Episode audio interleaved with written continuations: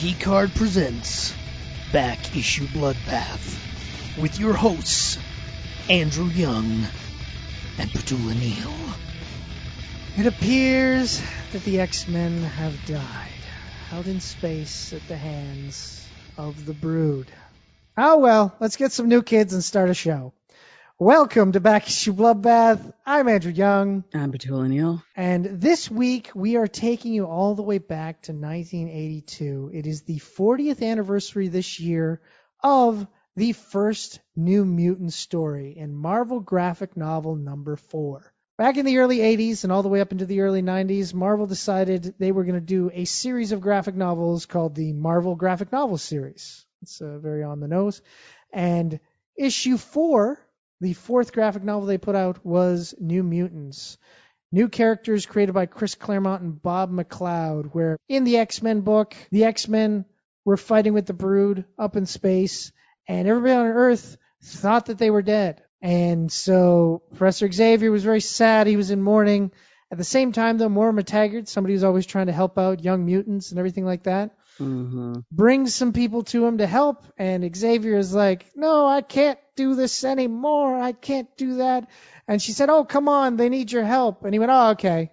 And he started to group them together and kind of do everything he did with the X Men. And this was the beginning of that story with several children, much like the uh, Giant Size X Men number one that introduced people of different nationalities across the world coming together to be the new X Men. Is once again, you have people spread out across the world basically coming together to become this new team and stop, oddly enough, like not even like the stars of the Hellfire Club, not even like Sebastian Shaw or like Jason Wyngarde, who of course was Mastermind, or like Emma Frost. No, Pierce, the cyborg guy, not even a mutant, who everybody thought was like, you suck, Pierce. And he's like, I do not suck. I'm going to make these guys that got beaten up by Wolverine cyborgs and we're going to go kill all mutants. It's going to be awesome. basically Barry from Archer. Yeah. in, in a more fun outfit. Yeah. Yeah, that's the thing. Even though he's estranged from the Hellfire Club in this story, still likes to wear the fancy Hellfire Club threads, which Oh you yeah. know. Still got that frippery. Still got that drip. You got a ruffle. You Yeah. got a purple jacket. You got you got a nice little ponytail. Because you know when Mm. he came off the street, you know, a cyborg guy, he was probably dressed like a, you know, a mid 80s schlub, you know, probably with a rat tail or something like that. And they, the Hellfire Club was like, no, we got to give you some style. Well, he decided to keep that style, even though the entire time he's like, I hate the Hellfire Club. The Hellfire Club sucks. I'm going to be better than the Hellfire Club. I'm going to kill all these mutants. Fuck. But these threads I'm keeping. Yeah, but I'm still gonna wear these nice outfits. These are nice. So he's not the greatest first villain for characters to go up against, but I guess in that sense it makes it way easier to root for these brand new characters because you're like, God, I really want this Pierce guy to shut the fuck up. Yeah. I mean, you know me. The real villains are Charles and Moira. and here's the thing. I talk a lot of about Charles, but Moira is hardcore enabler. Just like sometimes the women are just as complicit in the bad acts of the men that they support. There's no, hey, let's use Cerebro to find these children that are in tough situations, getting their powers, don't know what to do with them and freaking out. And let's, you know, bring them to a nice home. Help this them, is- get them thi- therapy. No, it's immediately like suit up, start fighting, pit them against each other and assess them for their strengths and weaknesses. And if someone's girlfriend gets killed in some crossfire, it's one less thing to, you know, slow them down when you want them to just abandon their life and family and move into your house and leave. It's the thing. This team is like so diverse. If they brought this book into being now in the form of some Disney Plus show, I can only imagine the nonsense people on the internet would say. Meanwhile, this is like old as hell. Like this is this is not a oh look we're deliberately adding like a you know a Latino person, uh, somebody from Vietnam, somebody with an accent that like reads so hard. Well, you know what's funny? In actuality, they did the exact opposite. Yeah. They, they made the they, they made the Latino character white yeah. and they cast a white girl to play the the Yeah. indigenous person. So they went the exact opposite route Yeah, when they, they, did took the movie. originals and like made them all like let's just make them all. no, it's this like book is it's it's almost comically diverse, pun intended. Uh, the background of this team, and and again, let's remember Charles in a wheelchair. Yeah, It's just it's wild to me that this stuff was always there. Listener, if you have an acquaintance on the internet that gets very upset when they see anybody from a shape or color they don't recognize in the mirror, uh, it's always been there. Uh, it's X-Men. They, and especially they love experimenting with people from different backgrounds and, and they do this super fun. Let's throw in every possible trope in their background so we can like cover all the bases and feel good about ourselves. But they've been doing this for like 20, 30 years. This isn't new. Although the bowl cut on the, the young woman from Vietnam, it's just, it's a bit much. Well, that was Bob McLeod's choice. Uh, he made a choice. He he he leaned hard into said choice. Yeah. You have Karma from Vietnam. You have Wolfsbane from uh, from Scotland, Ireland area. I can't remember. I think she's Scottish. Yeah, Wolfsbane's Scottish. Uh, you have, uh, of course, Sunspot, who's from it's Brazil, right? Yeah. Yeah, Brazil. And uh, of course, you have. The Brazilian soccer player. his, Well, let's his face powers it. manifest during a soccer, pardon me, a football game. Yeah, let's face it, that there's a lot of football players in Brazil. But anyways, then Yeah. you've also got Dani Moonstar, who of course is an indigenous North American. And yeah, that's the team together, the original team. of course, uh, all of these characters will go, and of course, Cannonball as well, but he kind of is like a, a late addition to the team in this issue. It isn't until the actual regular series that he kind of truly becomes a member of the team. Yeah, and even the blonde white guy, they give him like a real Joe Lunchbox background, like a miner, son of a miner who died from black lung in the Appalachian, Appalachian, Appalachian, whatever. like it is like, give me a trope, trope sandwich. it is, it's beautiful. Yeah, it's equal opportunity kind of stereotypes. I kind of love that. I was like, no, they aren't. oh my god, they are.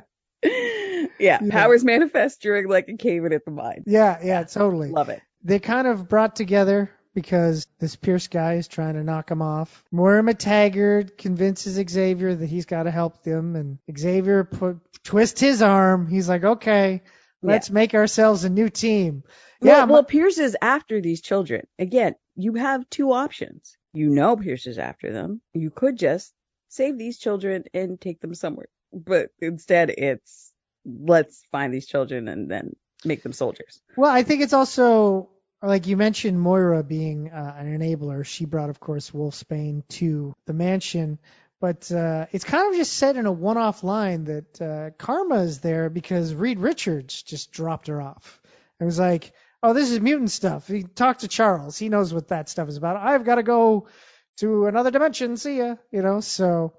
So it's sort of like he's like, well, I've already got two people here. If we save these others, that rounds out a team. I got all these empty rooms because all my kids died. Hey, let's start a new school. I'll say one thing about the art choices. I do like that everybody isn't sort of outrageously proportioned. Like they look more like just past the tween age. Yeah, yeah, they look like young teenagers, and of Yeah. course, yeah, especially standing next to like Charles or Moira, uh, who, which I find hilarious that Moira has that, uh, you know, beige jumpsuit on the entire time. Yeah, and Charles, like somebody who might have mobility issues, constantly has a little blanket on his lap. Keep him warm. yeah, yeah, He's got poor circulation, I bet. Oh, Yeah, and, definitely. and like occasionally like a kind of a dad check sweater. It you know, he's a terrible person, but like yeah. even his outfit makes more brought- sense for somebody who's in a chair. Up. Yeah, Yeah. The, yeah, the checkered sweater. My God, it does pop. That is It very much does, it really does. Yeah. And of course, Dani Moonstar, her guardian, he is targeted by Pierce's people and is killed, but he has also contacted Charles. So everybody's giving him these kids. You know, so yeah. What could possibly go wrong? I love Dani in this book. Her like goal is like, you know what? You guys can do whatever the hell you're doing. I'm gonna help you guys, but I'm gonna fucking kill this Pierce guy. That's my goal. She's got to get, and then uh, of course you've got Sunspot, who the only person that stands up for him is his girlfriend. And Pierce latches onto that right away, kidnaps his girlfriend, then kidnaps him, and she unfortunately does not make it out alive because she is not like Sunspot in that he is becomes impervious once he goes to his powers. And so yeah, so he is also out for revenge as well. There's a lot of anger and revenge here.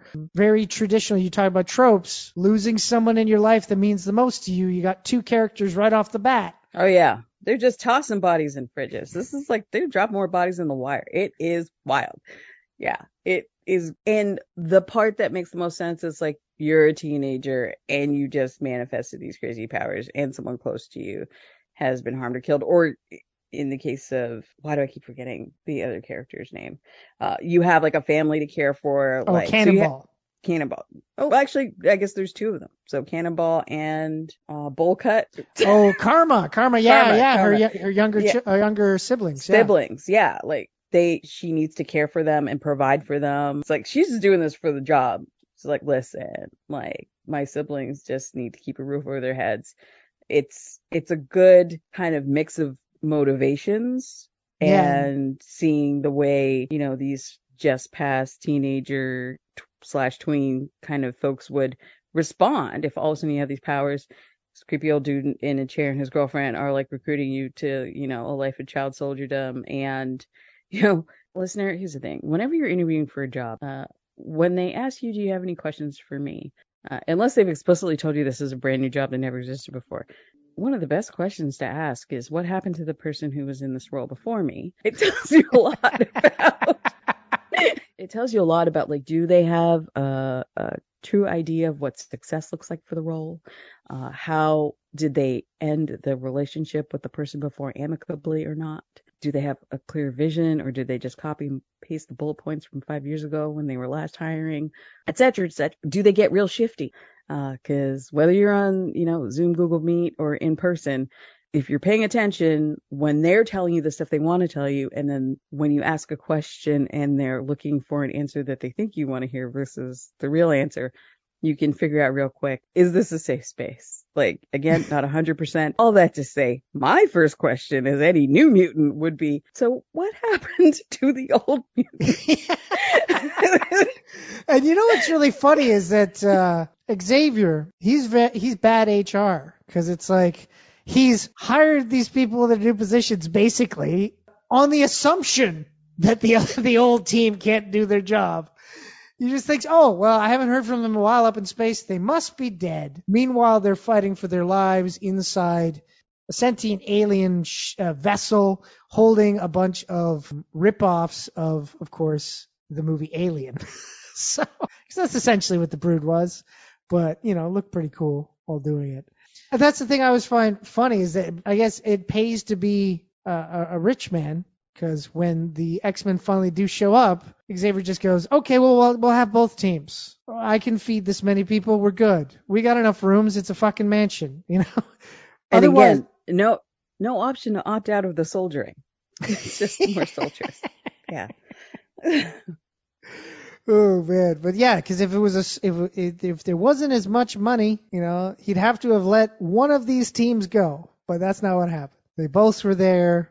He got to have two teams, two teams in the house of one, and uh, hell, he got to do some like trading. Like it's that's pretty good when you get to be, you know, you get to handle the trades between each teams, and that benefits you on Yeah. both sides, you know.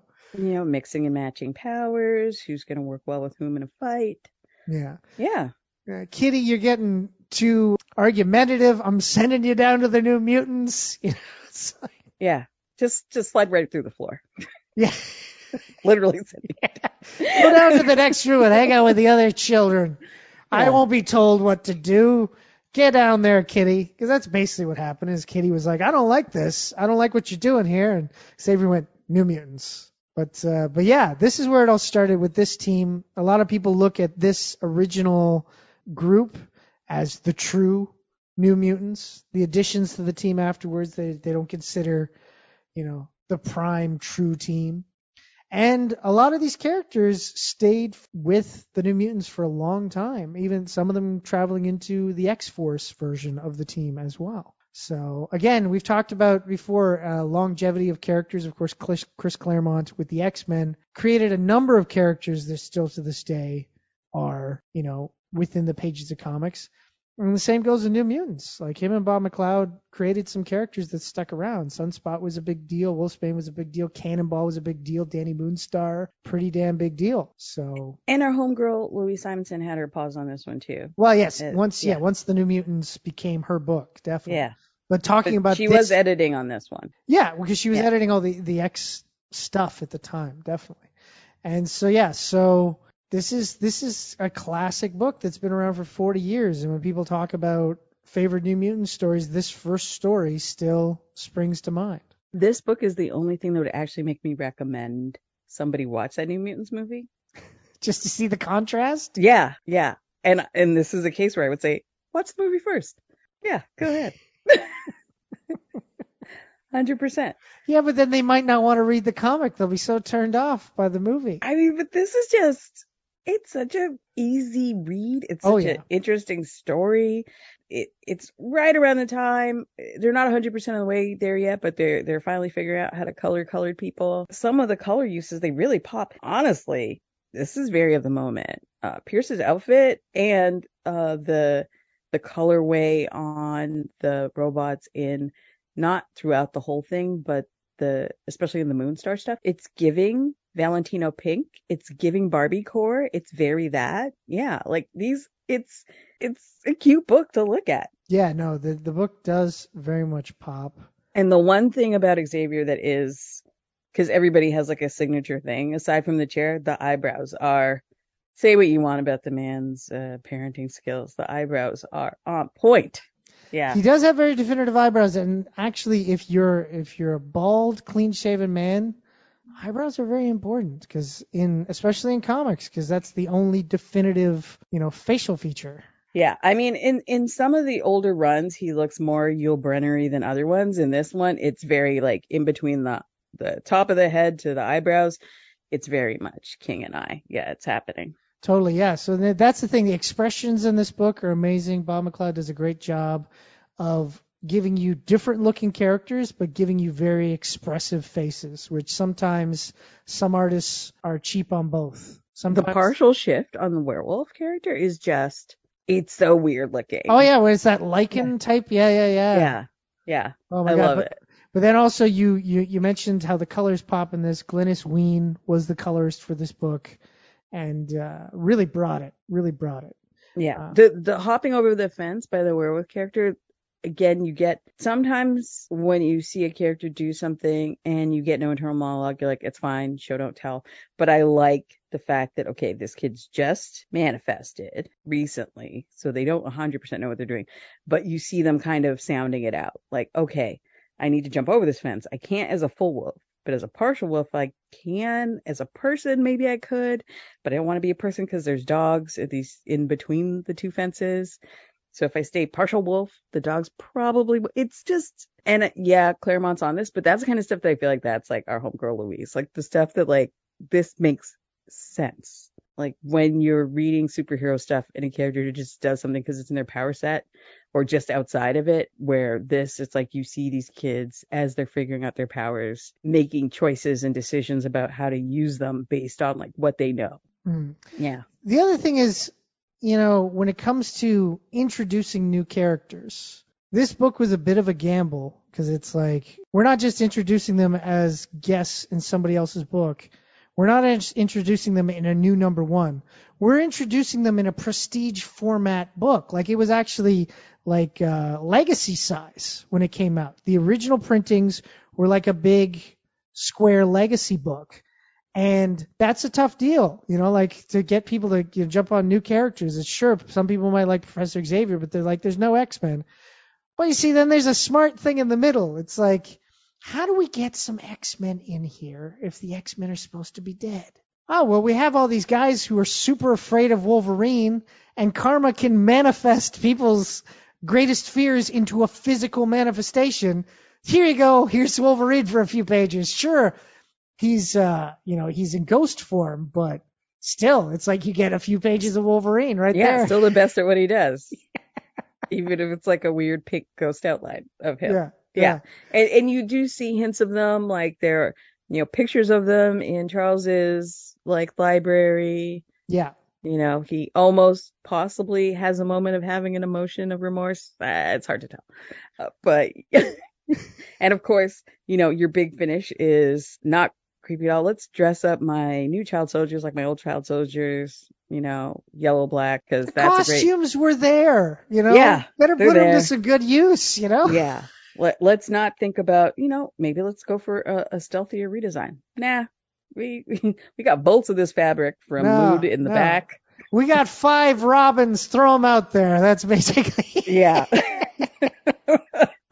Here's five decoy kids. There you go. Did you ever see the the cartoon The Venture Brothers? no. Okay, so The Venture Brothers is a cartoon that kind of plays with all the comic tropes, all the uh, old uh, 60s cartoon tropes like Jonny Quest and things like that. Kind of jams them all into one story. And so there's a lot of like characters that are references to characters in the Marvel Universe. But the main character, uh, who's this scientist called Dr. Venture, his two kids are the Venture Brothers, and they go on crazy adventures. And there's, I think it's like the end of the second season both of the kids die. And so we then find out that that they have a series of clones set up to then replace the kids. But after they die this time, it hits the professor really hard, and so he, you know, he goes on a, uh, you know, a, a finding himself type journey, and is like drinking and drugs and discotheques in Europe and everything like that. And basically, his bodyguard has to show up and like smack him back together. And he goes, "No, I, I want to live anymore. I can't do this anymore." And he brings him home, and then they bring out the clones. That moment, it feels like the four panels where Xavier is like, "No, I can't see more kids die." It seems like. Those two panels are like that episode of the Venture Brothers for me. It's like within a span of five minutes, he's like, "No, I can't do this again. I'm mourning the death of Shaw. All right, fine, let's do it." See also the GTA meme. Oh shit, here we go again. Yeah, yeah. Except you're the one doing it. This isn't happening to you, Charles. You're doing it. Oh man. Now, yes, it's definitely a choice, but as readers, we have to, as much as you can say he's a bad dad, it's like without him doing this stuff, there would be no stories to read. So I guess we gotta we gotta enjoy that a- aspect of it. Definitely. Yeah. Yeah, I mean, without his manipulations, we wouldn't have decades and decades of entertainment and messed up mutants. Yeah. Well, if you want to celebrate the 40th anniversary of this story, definitely check it out. The New Mutants Marvel graphic novel number four, but I think you can just, these days, I think it has just been repackaged as the New Mutants graphic novel. Search it out, read it, it's fun, and it is one of the exhibits in Petula's case that she's building uh, to take to the Marvel courts about how Professor Xavier, bad daddy.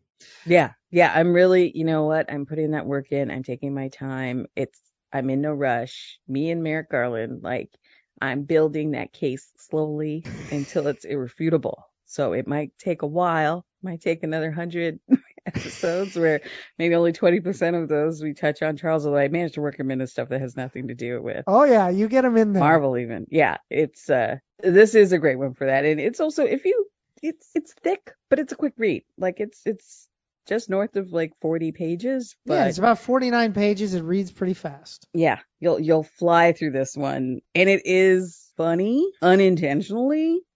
So I think this is also a good one for people who do maybe have friends that are concerned about the turn for diversity things are taking. This is a great one for you to be that kind of asshole comic book reader to be like, well, actually, back in the blah blah blah. And like this is such an OG. It's a Claremont Yeah. got homegirl Louise on it. This is it, it's just ridiculously it, it's too diverse for me. Like they, they did too much. They were doing too much.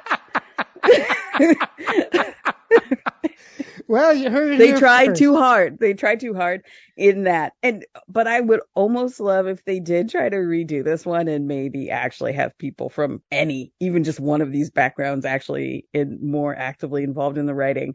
It would be interesting to see what bits they could take down and which ones they could even ramp up. I mean, again, the Brazilian soccer player manifesting during the game, it's just It's not trying to be funny, Yeah. but it is hilarious. Oh Yeah. man. All right, well, check it out. 40 years old, the New Mutants graphic novel. Definitely check it out. We've come to the end of another episode of Back to Bloodbath. Uh, Petula, where can the good folks find you? At inatif.com, on Twitter at Obesacantavit, O B E S A C A N T A V I T, and here with you. And of course, you can find everything I do over at geekyardshow.com and follow me on Twitter at geekyard and follow this show on Facebook at Back Issue Bloodbath. And you know, of course, subscribe to us on your podcasting platform of choice so you don't miss an episode because you don't want to miss an episode because you want to hear Petula build her case week on week. This has been Back Issue Bloodbath. I've been Andrew Young. I've been Petula Neal. Have yourself a good and a new mutant.